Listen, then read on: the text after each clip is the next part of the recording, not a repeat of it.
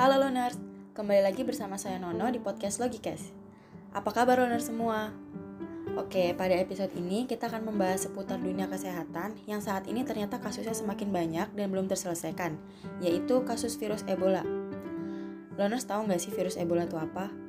Dulu di tahun 2014, virus ini diberitakan menjadi epidemik di Afrika Barat yang menjadi kasus terbesar dan terkompleks dalam sejarah.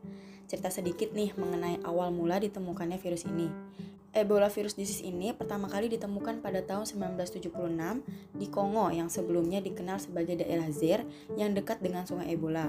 Maka dari itu virus ini disebut virus Ebola. Epidemik virus Ebola pertama kali dilaporkan pada tahun 1976 di desa Zaire dan Sudan Selatan.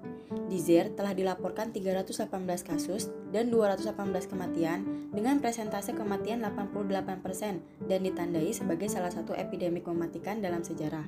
Sedangkan di Sudan Selatan dilaporkan 284 kasus dan 151 kematian dengan presentase kematian 53%.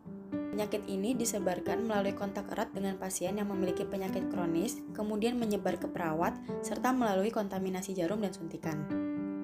Nah, pada tahun 2014, kembali terjadi epidemik Ebola terbesar di Afrika Barat. Kasusnya pertama kali ditemukan di Guinea Tenggara. Kasus ini sulit diidentifikasi karena pengawasan yang kurang bagus dan infrastruktur kesehatan yang tidak memadai.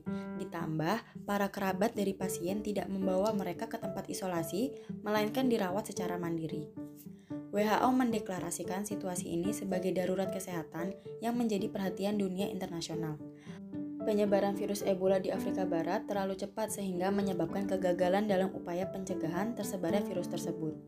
Menurut WHO, pada tahun 2014 tercatat 28.679 kasus dengan 11.357 kematian. Jumlah ini tercatat sebagai jumlah kasus terjangkit dan kematian terbanyak dari seluruh kasus epidemik Ebola sepanjang tahun 1976 hingga 2020. Virus Ebola berasal dari genus Ebola virus, famili Filoviridae yang mengandung molekul lurus dan RNA negatif. Virus ini berbentuk seperti filamen atau bercabang.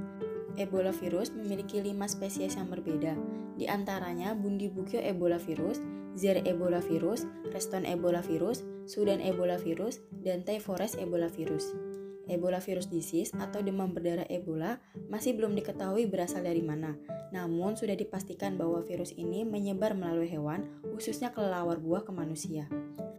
Hal ini bersumber dari kegiatan penduduk setempat yang mengkonsumsi daging kelelawar tersebut. Jika menyebar melalui manusia ke manusia, bisa melalui kontak langsung dengan darah, sekresi, cairan tubuh, urin, ASI, saliva, dan feses dari pasien terinfeksi.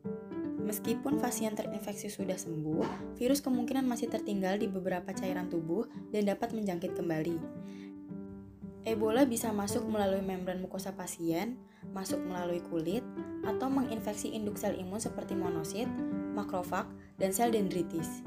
Setelah 2-21 hari masa inkubasi, akan muncul gejala ringan, kemudian muncul gejala berat seperti gastroenteritis, panas tinggi, mual, kelelahan yang ekstrim, anoreksia, gangguan pernafasan, gangguan jantung, shock hipovolemik, hingga mengakibatkan kematian. Hingga saat ini belum ditemukan vaksin yang 100% bekerja secara efektif untuk menangani virus ini. Namun sudah ada vaksin Ebola yang telah digunakan yaitu RVSP-Zepo. Para peneliti masih mencari vaksin yang benar-benar efektif dalam mengatasi virus Ebola. Jadi loners, Upaya terbaik kita saat ini yaitu menghindari daerah yang terjangkit virus Ebola, serta menghindari kontak fisik dengan pasien atau mayat yang terinfeksi Ebola. Semoga kita semua selalu dilindungi oleh Allah. Oke, semoga informasi tadi bermanfaat untuk owner semua ya. Sampai bertemu di episode selanjutnya.